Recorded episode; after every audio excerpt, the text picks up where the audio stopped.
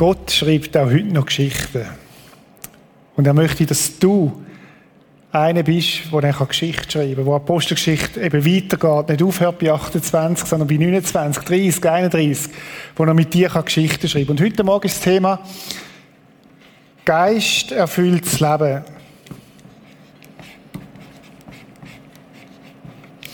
Oder man könnte es auch als Frage formulieren, wie werde ich mit dem Heiligen Geist erfüllt? Wie, wie passiert das? Und, und wie kann ich Heiligen, dem Heiligen Geist den Raum geben, der ihm gehört in meinem Leben? Ich äh, fahre in der Regel mit dem Velo zur Arbeit. Das ist ein kurzer Weg. Und bei meinem Velo ist interessant, manchmal passiert es, dass die Luft, das ist jetzt gerade ein Platt, ist ein bisschen extrem, aber dass die Luft weniger ist im Rad. Weiß nicht, ob du das auch kennst. Du pumpst es auf und irgendwie ein paar Wochen später hat es wie weniger, weniger Luft drin. Und äh, du fahrst weiter, weil du irgendwie zu faul bist, wieder aufzupumpen. Also so geht es mir. Und irgendwann wird es wird streng. Du fährst einfach nicht mehr so locker. Es ist, du musst mehr, mehr Kraft investieren. Und wenn du länger so fährst, bist du irgendwann auf den Felgen. So kann es da gehen. Und für mich ist es ein Bild von einem Leben auch als Christ. Bin ich erfüllt vom Heiligen Geist, wo, wo wenn ich dann wieder pumpet habe und, und wieder, wieder, wieder Luft drin ist, dann fährt es wie von allein. Es macht Spaß, man kommt mit viel weniger Energie vorwärts. Und manchmal so denke ich, das ist wirklich ein Bild für, fürs Leben mit dem Heiligen Geist. Bin ich erfüllt von ihm und von ihm wie treibt und habe einen, habe einen Move, einen Flow? Oder ist es so schwer geworden? Und heute Morgen möchten wir über, über das nachdenken miteinander. In der Vorbereitung auf eine interessante Stelle gestoßen aus dem Jesaja. Der Jesaja ist ja ein Prophet im Alten Testament, wo vieles vorausgesehen hat, was wird kommen. 700 Jahre vor Christus hat er etwa gelebt. Und der Jesaja, äh, hat prophezeit über dem, wie es mal wird sein, wenn der Heilige Geist kommt. Und er sagt, so wird es bleiben, es sind schwierige Umstände gewesen, kann man nachlesen, wie es da ist, bis Gott seinen Geist über uns ausgießt. Und dann sagt er, dann wird die Wüste, also dort, wo scheinbar kein Leben ist, zu einem Obstgarten und der Obstgarten wird zu einem wahren Wald. Wir haben vor zwei Wochen über die Früchte vom Geist geredet, wo, wo Gott Früchte wachsen lässt, wie Treue, Freude, Sanftmut, äh, Selbstdisziplin, Liebe. Und der Jesaja sagt, so wird es sein, wenn Gott, Gottes Geist ausgossen wird, dann wird aus dem, was Wüste ist, wird nicht nur ein bisschen Frucht wachsen, sondern es wird wie ein Wald werden, so viel Früchte werden da sein, so, so üppig wird das sein. Und das ist die Vision, was Gott hat mit ihm und meinem Leben, nämlich dass Frucht wächst in unserem Leben. Ich frage heute Morgen, wie werde ich vom Heiligen Geist erfüllt? Und wir möchten Folgendes machen. Wir werden heute Morgen drei verschiedene Stellen anschauen in der Apostelgeschichte, drei verschiedene Menschengruppen, wie sie mit dem Heiligen Geist erfüllt worden sind. Und die ersten sind die, die, die Menschen ab Pfingsten oder Personen, ich schreibe die 3000, was heißt 3000 sind zum Glauben gekommen. Ab Pfingsten, das sind vermutlich noch Männer gewesen, sind vermutlich noch viel mehr gewesen, die dort dazugekommen sind. Wie haben denn die den Heiligen Geist bekommen? Gehen wir dort an, ab Pfingsten, die Jünger haben gewartet auf den Heiligen Geist. Jesus hat ja gesagt, er gehe sie und er werde den schicken, wo, wo, wo nachher bei uns wird sein, der Tröster, der Ermutiger, der Ermahner. Und sie warten dort und dann ist es passiert, Pfingsten, der Heilige Geist ist gekommen und die Leute, die drumherum gestanden sind, haben gar nicht verstanden, was passiert. Plötzlich haben die Jünger von Jesus angefangen, in Sprachen zu reden, die sie gar nicht gelernt haben. Sie, die Leute drumherum haben beschrieben, es ist wie ein Feuer, das ist auf die Menschen, wo eine Leidenschaft da war, eine Klarheit, auch, auch, ich stelle mir das auch vor, das ist, man, man redet auch von einem Brausen vom Himmel, ein Wind, wo, wo geweht hat. Und Menschen drumherum haben das nicht verstanden, was da passiert ist. Und sie haben angefangen zu diskutieren, was ist es denn da? Was, was, was ist es da?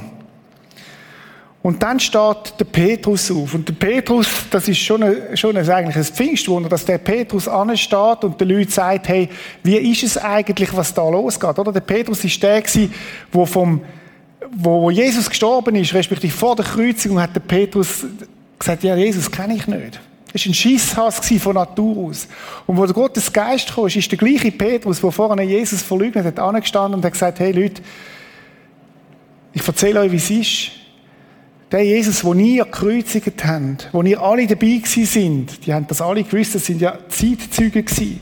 Der, wo ihr gekreuzigt habt, der ist nicht noch gestorben, sondern der ist auch verstanden und erlebt. Und der ist für deine und meine Schuld gestorben, er ist auch verstanden und erlebt und er schickt den Heiligen Geist. Und dann ist interessant, was die Rede von Petrus bei den Leuten bewirkt hat. Sich das, was sich jeder Pastor wünscht, dass es passiert. Die Zuhörer waren von dem, was Petrus sagte, bis ins Innerste getroffen. Das heißt, es ist nicht durchs Herz gegangen. Und dann stellen sie eine interessante Frage. Was sollen wir jetzt tun, liebe Brüder? fragten sie ihn und die anderen Apostel. Was müssen wir tun? Das ist eine Frage, die eine gute Frage ist. Und die Frage stellt sich vielleicht uns auch, was muss ich denn tun, um mit dem Heiligen Geist erfüllt zu werden? Wie, wie kann ich ein Geist erfülltes Leben leben? Das ist interessant und eine wichtige Bemerkung. Der Heilige Geist wird in der Bibel auch beschrieben als Taube. Und eine Taube ist ein Tier, das sehr schreckhaft ist. Eine Taube landet nur dort, wo sie sich sicher fühlt. Der Heilige Geist kommt nur dann in ein Leben, wenn er eingeladen wird. Er ist ein Gentleman.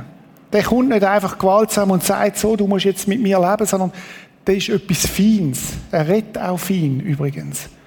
Und er kommt in das Leben, wenn man ihn einlädt. Und sie fragen, was müssen wir tun? Und der Petrus antwortet ihnen, kehrt um, erwiderte Petrus, und jeder von euch lasse sich auf den Namen von Jesus Christus taufen. Das heißt so will wir, kehret um und, und glaubet an Jesus.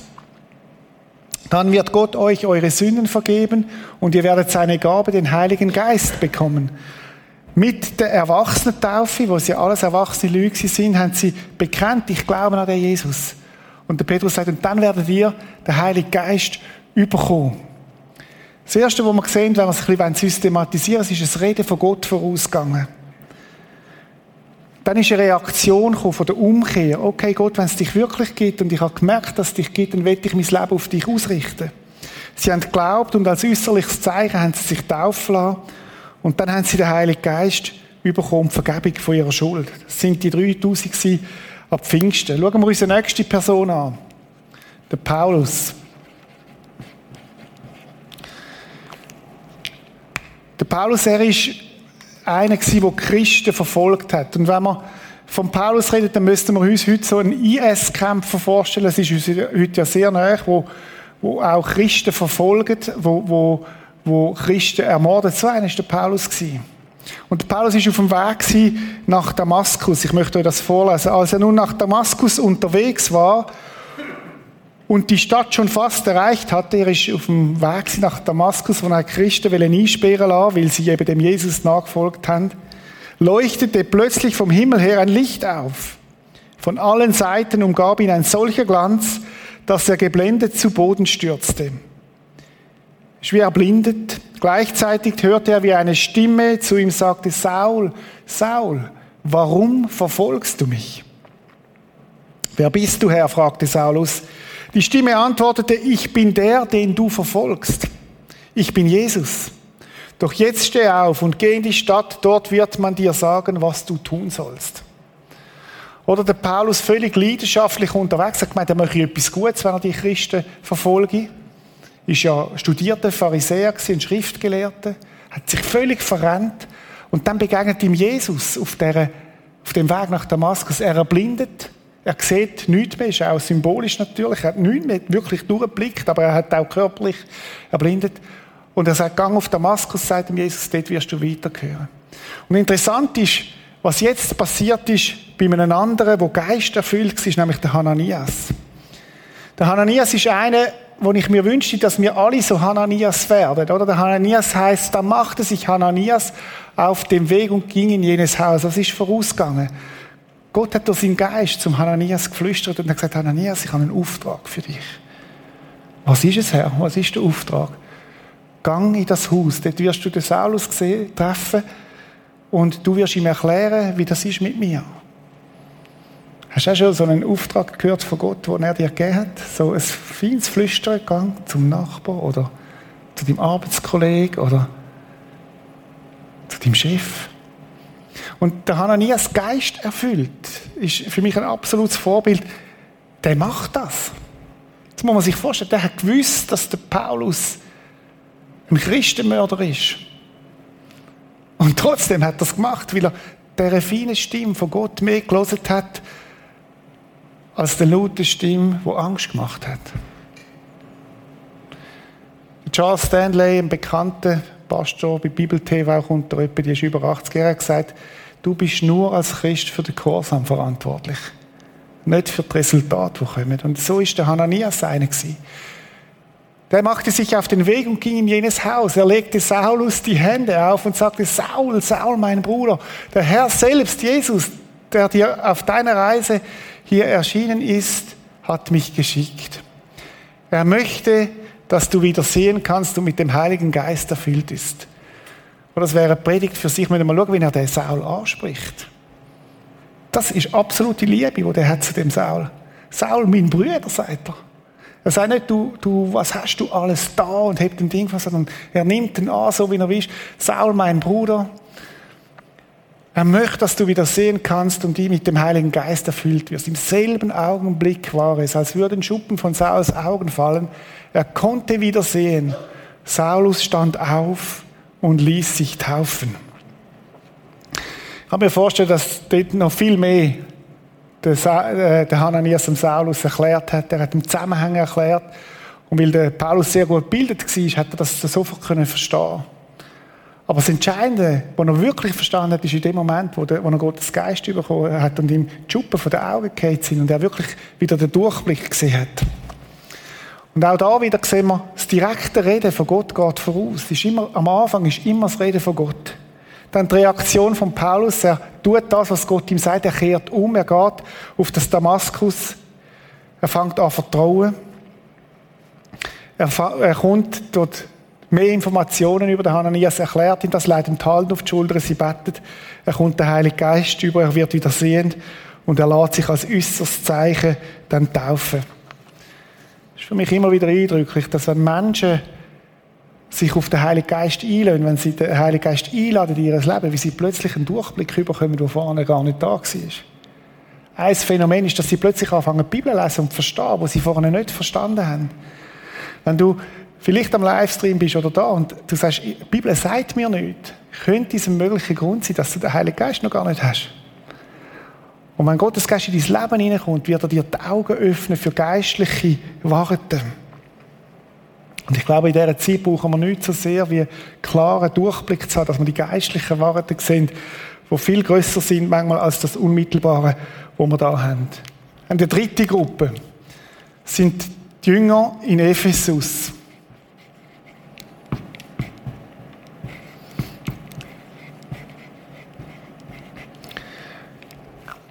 Wir lesen von ihnen in der Apostelgeschichte 19.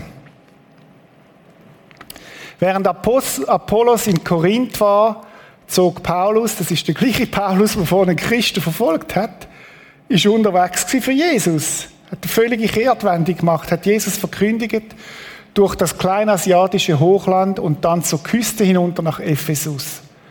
Dort traf er auf eine Gruppe von Jüngern, die seine Aufmerksamkeit auf sich zogen. Ist so schön beschrieben. Die haben ihn interessiert. Da sind Menschen zusammengekommen und gesagt, was haben die? Und er fragt sie direkt, wie er ist, Habt ihr den Heiligen Geist empfangen, als ihr zum Glauben gekommen seid? fragte er sie.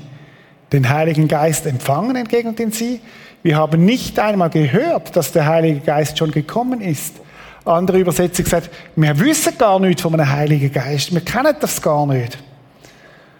Oder Paulus trifft Menschen, die offensichtlich gottesfürchtig unterwegs sind. Die haben alles da, was sie bisher kennt haben von Gott. Aber sie haben nichts gewusst vom Heiligen Geist. Und dann heißt es, was für eine Taufe ist denn an euch vollzogen worden, wollte Paulus wissen. Antwort, die Taufe des Johannes, erwiderten sie. Da sagte Paulus, Johannes rief das israelitische Volk zur Umkehr auf und taufte sie. Das heißt, wenn jemand umkehren wollte, hat er sich taufen lassen, die seinen Aufruf folgten. Aber er fand, verband damit die Aufforderung, an den zu glauben, der nach ihm kommen würde, nämlich Jesus. Paulus unterrichtet sie und sagt, hey, ihr habt bis jetzt nur vom Johannes gewusst und habt das da, was ihr gewusst habt, aber es gibt noch mehr, es gibt Jesus. Als sie das hörten, ließen sie sich auf den Namen von Jesus den Herrn taufen. Und als Paulus ihnen dann die Hände auflegte, kam der Heilige Geist auf sie herab und sie redeten in geistgewirkten Sprachen und machten prophetische Aussagen. Es waren etwa zwölf Männer, die zu dieser Gruppe gehörten. Ja, das ist spannend. Da gibt es Menschen, die sind gottesfürchtig unterwegs. Die haben alles da, was sie bis jetzt gewusst haben von Gott. Aber ihnen fehlt ein entscheidendes Teil und das Teil fehlt ihnen, weil sie nie von dem gehört haben. Sie haben weder von Jesus richtig gehört, noch vom Heiligen Geist. Und dann erklärt ihnen der Paulus das. Und ich habe mir gedacht, das gibt es bei uns auch. Menschen, die gottesfürchtig sind, die sich vielleicht taufen lassen haben als Kind, die gefirmt sind, wo, wo tatsächlich einen Respekt haben vor Gott, aber noch nie gehört haben, dass man mit dem Heiligen Geist erfüllt werden kann. Beziehungsweise vielleicht das immer fremd war. Und dann sagt der Paulus, hey, es gibt mehr als das. Es gibt eine Erfüllung mit dem Heiligen Geist. Es gibt eine intime Beziehung mit Gott, wo du kannst reinkommen. Eigentlich sehen wir auch in dem Beispiel wieder das Reden von Gott, das mal durch den Paulus, wo zu ihnen redet und sie nehmen das mit einem offenen Herz auf. Sie fangen an, das zu glauben, kehren um. Sie lassen sich dann taufen und Paulus segnet sie und sie empfangen den Heiligen Geist. Ich möchte das ein bisschen zusammenfassen, wenn wir das, das anschauen. Das erste ist immer Gottes Reden. Ob das durch die Bibel ist, ob das durch Menschen ist, ob das durch einen Traum ist oder eine direkte Rede von, Jesus, das geht immer voraus. Das Zweite ist immer eine Reaktion der Menschen. Umkehr und der Glaube, wo da reinkommt. Ich möchte dem vertrauen. Und das Dritte ist dann Erfüllung mit dem Heiligen Geist.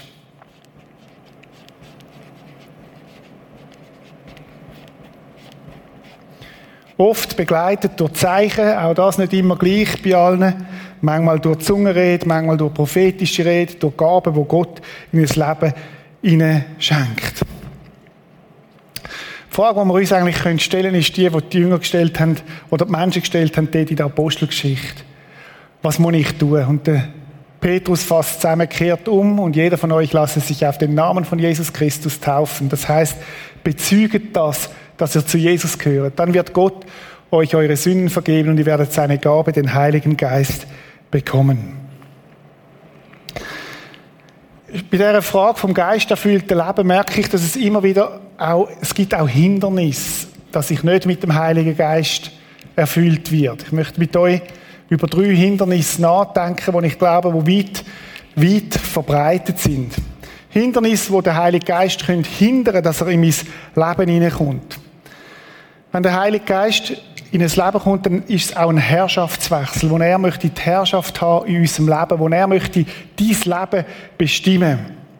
Und wir möchten uns jetzt die drei Hindernisse anschauen. Und das erste Hindernis, wo der Heilige Geist hindert, uns zu erfüllen, ist unvergehene Schuld. Oder man könnte sagen, Schuld, wo nicht bekannt ist, wo irgendwo irgendwo im Versteckten ist. Ich möchte dazu ein Bild brauchen, das ich glaube, das sehr gut passt. Wenn wir unser Leben vergleichen mit einem, mit einem Haus oder einem Lebenshaus, wo wir drin hausen und drin leben, dann hat sie in dem Haus eine grundsätzliche Eingangstür. Und die Frage ist, darf Jesus in dem Haus leben durch seinen Geist? Und wir haben das auch schon gehört, er klopft an, heisst in der Offenbarung, klopft an an dein Lebenshaus und fragt, hey, darf ich in deinem Leben leben? Darf ich die Herrschaft haben in deinem Leben? Darf ich in deinem Leben bestimmen? Und viele Menschen machen die Tür auf und lassen Gottes Geist und Jesus rein in das Haus. Wir reden dann von einer Entscheidung treffen für Jesus oder von Jesus einladen in unser Leben. Und in dem Haus gibt es verschiedene, verschiedene Zimmer. Und in deinem Lebenshaus hat es verschiedene Zimmer und jedes von diesen Zimmern hat wieder eine eigene Tür. Und die Frage ist ja immer wieder, äh, wo, wo Leute stellen, hast du den Heiligen Geist? Habe ich den Heiligen Geist? Ich glaube, die Frage müssten wir umkehren. hat der Heilige Geist dich. Darf der Heilige Geist in deinem Leben Herrschaft haben, die Schlüsselgewalt haben? Und ich habe gesagt, der Heilige Geist ist wie ein Gentleman. Er bricht nicht einfach in das Haus ein und sagt, so, jetzt musst du mit mir leben und so weiter, sondern er fragt, wie viel Raum gibst du mir? Darum ist für mich die Frage vom Erfüllung zu sein mit dem Heiligen Geist ist vielmehr eine Frage, wie viel Raum gebe ich ihm, wie viel Platz gebe ich ihm in meinem Leben. Und manchmal passiert es dann, okay, Jesus, du darfst bei mir reinkommen, aber es gibt dann schon ein paar Bereiche, da möchte ich nicht unbedingt, da habe ich ein Zimmer, da möchte ich nicht unbedingt, dass du reinkommst. Also das ist zu und das Zimmer auch noch. Andere darfst du kommen, aber es gibt gewisse Zimmer, wo ich nicht möchte, dass du reinkommst. Oder wir können mal durch die Zimmer durchgehen. Das ist zum Beispiel das Wohnzimmer. Das ist der Alltag. Wo Gott sagt, du sein Geist, ich möchte mit dir deinen Alltag bestimmen. Ich möchte, dass du in, in deinem Tagesablauf mir Raum und Platz gibst. Ich möchte im Wohnzimmer, ich möchte mit dir überlegen, was schaust du, wie viel Zeit verbringst du vor dem Fernsehen? Das ist überhaupt nicht moralisch gemeint, sondern darf ich dabei sein bei den Sachen, wo du schaust? Darf ich in der Familie Platz haben? Oder dann ist das Kinderzimmer. Darf ich in der Kindererziehung mit drin sein? Ist übrigens die Aufgabe, dass unsere Kinder im Glauben erzogen werden, ist nicht die Aufgabe von uns als Kinder. Das ist die Aufgabe von euch als Eltern. Kirche kann euch unterstützen, aber die Aufgabe ist uns als Eltern, wo ich Vorbild bin, wo ich mit meinen Kindern sie lerne zu erziehen, wo ich sie schon als Klein lerne, was es heißt, mit Jesus zu leben. Das ist das Büro. Das ist vielleicht der Ort der Arbeit. Darf der Heilige Geist dort reinkommen, an deine Arbeitsstelle und dich führen und leiten? Dich führen, wenn schlecht über den Chef geredet wird und du sagst, stopp mal, über Leute, die nicht da sind, reden wir nicht schlecht. Weil Gottes Geist dich führt. Darf er deine Arbeit bestimmen, dass du mit ihm über deine, seine Auf, deine Aufträge redest, wo du vielleicht in einem Verkaufsgespräch mal das Verkaufsgespräch auf die Seite tust und sagst, wie geht es ihnen eigentlich wirklich? Weil Gottes Geist dich führt. Das Büro ist vielleicht auch der Ort der Steuererklärung. Darf Gott mir helfen bei der Steuererklärung? Hat mich, als ich mal darüber geredet habe, ist einer auf mich zugekommen nach dieser Predigt und hat gesagt, das hättest du nicht dürfen sagen. Und ich habe wieso nicht? Jetzt muss ich meine ganze Steuererklärung neu schreiben. Ich habe so viel zu tun. Es gibt das Badezimmer, der Ort vom Körper, oder? Ist ja interessant, dass der Tempel vom Heiligen Geist nicht mehr ein Gebäude ist, sondern dein Körper. Und darum ist es gut, wenn wir unserem Körper genug Schlaf geben, wenn wir unseren Körper pflegen, wenn wir, wenn wir unseren Körper auch gesund ernähren. Es gibt vielleicht auch noch so einen Putzschrank, ich weiß nicht, wie das ist bei euch, wo man alle Grümpel rein tut. Wenn es läutet an der Tür so schnell noch, ja, darf dann Gott in den Grümpel reinkommen von deinem Leben. Oder Grümpel gibt es in jedem Leben. Die Frage ist, darf Gott dort reinkommen oder tue ich den Grümpel ihm vorenthalten? Dann gibt es da unten gibt's noch einen Raum. Habe ich ja vergessen zu zeigen. Das ist der Keller. Und wisst ihr, was man im Keller lagert in der Regel? Die Leichen sind im Keller. Es gibt ein Problem bei den Leichen im Keller. Die Leichen im Keller, die stinken. Und der Nachbar schmeckt es oft zuerst. Wie wäre das, wenn dort der Heilige Geist auf dich kommt? Wenn du sagst, okay, das ist in meinem Leben passiert, das sind Leichen im Keller, wo eigentlich ich niemandem sagen will, wo so Geheimnisse sind, aber Gottes Geist sagt, lass mich rein. Und wenn er reinkommt, wird er sagen, bekenn's als Schuld und ich werde dir vergeben. Ich werde dir vergeben, die unvergebene Schuld. Und sie wird auch Kraft verlieren in deinem Leben. Oder es ist so ein Unterschied von einem frischen Raum, wo es gut schmeckt, und in einem abgestandenen Raum, wo es stinkt. Es gibt noch den Vers in Epheser 4, 30, was heißt, tut nichts, was den Heiligen Geist traurig macht. Oder wir können den Heiligen Geist auch zurückdrängen, indem wir ihm Raum vorenthalten. Und die Angst dahinter ist ja immer, wenn ich das mache, verliere ich etwas. Wisst ihr den Unterschied zwischen dem Heiligen Geist und Satan, wie sie verschieden umgehen mit Sund? Der Heilige, Satan klagt dich an und sagt, was hast du da? Du bist verdammt, was, was, was willst du? Du willst ein Christ sein. Ist immer Anklage. Der Heilige Geist deckt auf und sagt, bring das Licht, damit du frei sein kannst. Heilige Geist klagt uns nicht an, sondern er sagt, bring es ans Licht, dass du kannst frei sein Ich persönlich habe einen Beichtfreund, wo, ich, wo wir regelmäßig miteinander im Austausch sind über unsere möglichen Leichen im Keller.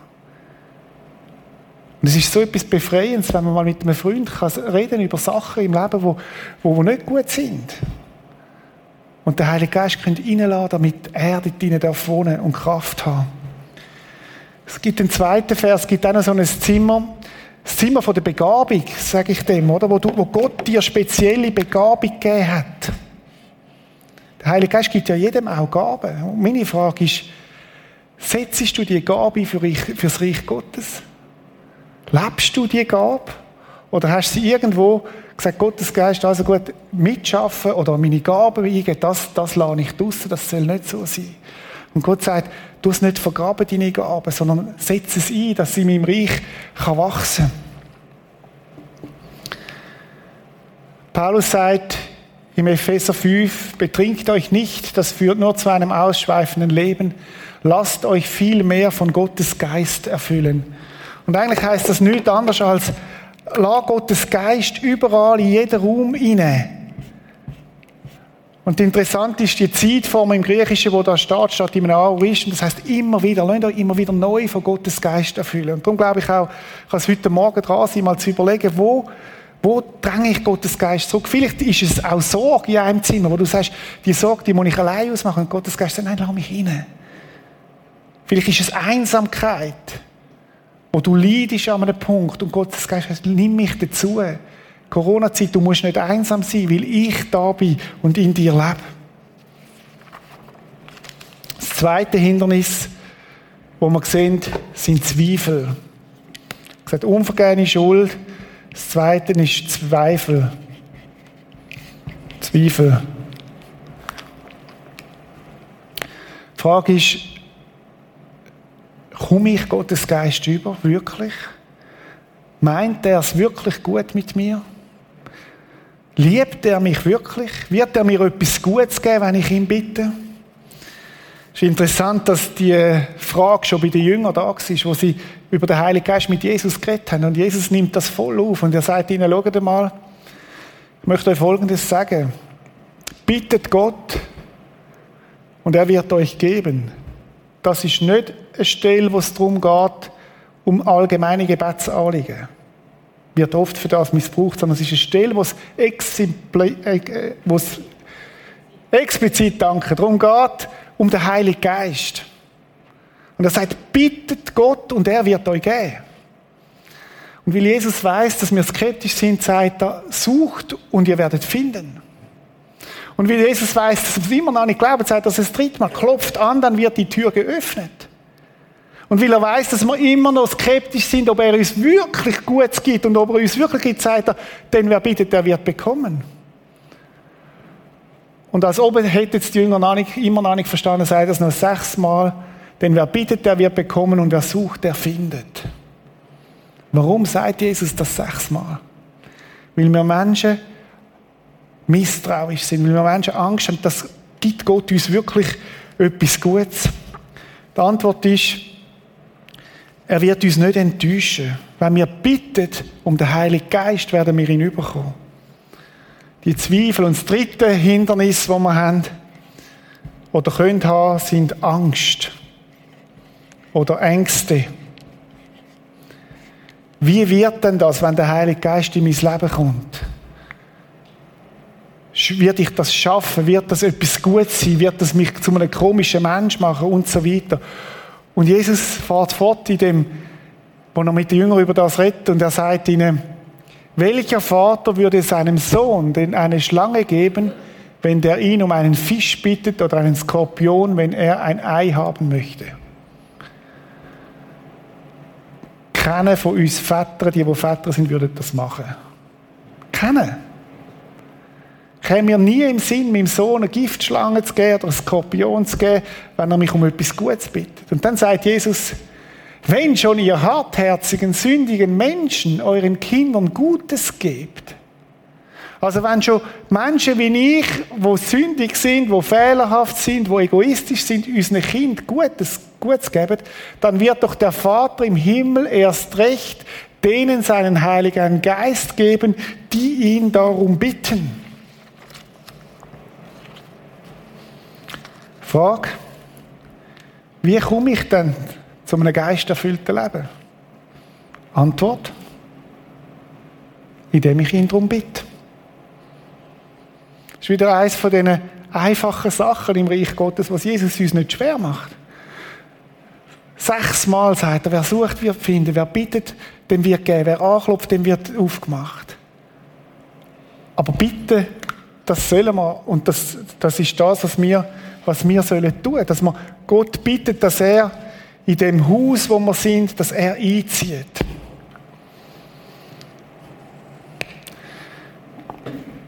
Wie viel Luft hat es in deinem Velo? Das ist meine Frage heute Morgen.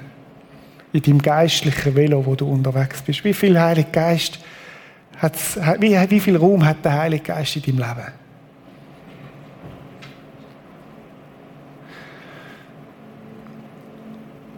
Ich habe in meinem Leben immer wieder Momente, wo ich Gottes Geist bewusst bitte, Herr, erfüll du mich neu.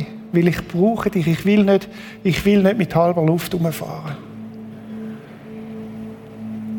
Wo ich ihn einlade. Und vielleicht ist heute Morgen bei dir so ein Zimmer aufgegangen, wo du Gott vorenthaltest. Wo du sagst, da traue ich ihm nicht recht zu. Wo Gott möchte reinkommen. Vielleicht ist das Thema als Ehepaar, das Thema Gebet als Ehepaar, ist das etwas, wo noch vielleicht seit Jahren schwierig ist. Und wo Gott sagt, heute Morgen, heute Morgen möchte ich, das, möchte ich reinkommen in die Tür von eurer Ehe, dass ihr anfangt miteinander zu beten. Ah, nein, da geniere ich mich, das ist intim. Ja, aber Gottes Geist sagt, doch, mach auf. Lass mich rein. Vielleicht ist es ein Leich im Keller, wo du seit Monaten oder Jahren umdrehst und denkst, wenn wenn das jemand wüsste, weißt du was, Gottes Geist weiß es sowieso. Wie wäre das heute Morgen, wenn du da reingekommen bist und die Licht ist dir bewusst und du kannst sie da in dem Saal und zurücklassen, weil du sie Jesus anhebst und vielleicht im Gebet nachher in Anspruch nimmst oder auf jemanden zugehst und sagst, ich möchte einfach meine Schuld bekennen. Und dann geht es nicht darum, ums Erklären und wie das kommt, sondern zu bekennen und Gottes Geist wird kommen und aufräumen, eine neue Luft wird reinkommen. Vielleicht ist es eine Gabe, die vergraben ist, wo du nur für dich behalten hast. Du sagst, ich, habe, ich arbeite in der Gemeinde nicht mit, ich, ich will nicht, dass das, das ist meins. Und Gottes Geist sagt, doch, ich möchte, dass du deine Gabe einsetzt, ich möchte reinkommen. Ich mag mich erinnern, eine Frau, die gesagt hat, als ich über das predigt hat, sie gesagt, Reto, sechs Tage in der Woche gehören Gott, aber der siebte, der gehört mir. Sie hat gesagt, der Sonntag, der ist mein Tag, da lade ich Gott nicht an.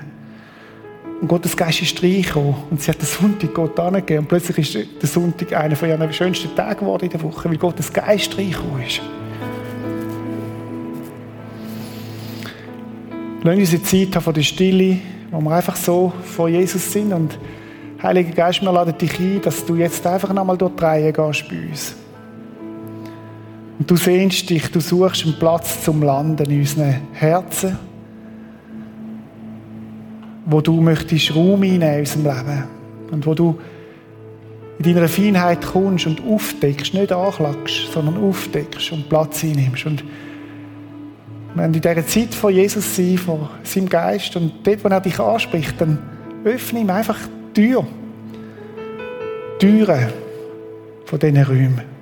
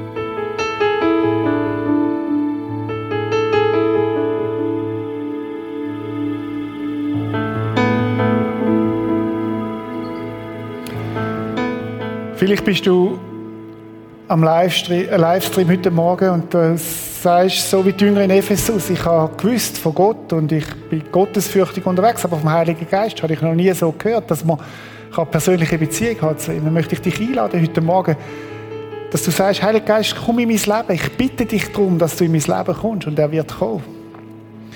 Ich habe vorhin so in der Stille noch zwei Eindrücke gehabt, die ich noch möchte weitergeben möchte. Das eine ist, es gibt auch so ein Krankheitszimmer. Und wo du, vielleicht hat es Leute da oder am Livestream, die das Gefühl haben, dort muss ich allein durch.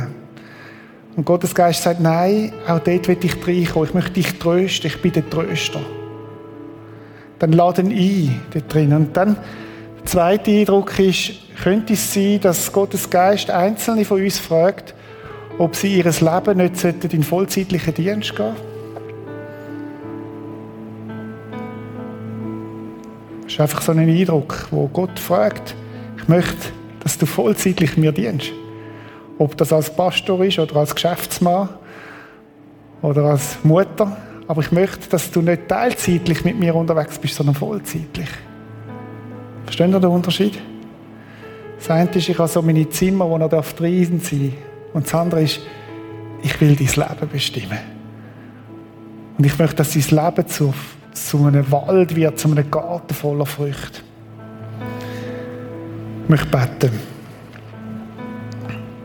Der Heilige Geist, ich möchte dir danken, dass du bei uns bist, bei uns lebst, sogar in uns lebst. Ich möchte dich bitten, dass wir Menschen sind, die dir Raum geben, wo nicht die Frage ist, ob wir dich haben, sondern ob du uns hast. Und dass wir dürfen wie ein Hananias Sachen erleben, wo du uns führst, in den Feinheiten vom Leben her. Das wünsche ich mir für jedes von uns. Und wenn du den Heiligen Geist möchtest einladen in dein Leben, ganz neu oder das erste Mal, dann sag das ihm jetzt. Heiliger Geist, ich bitte dich, komm in mein Leben.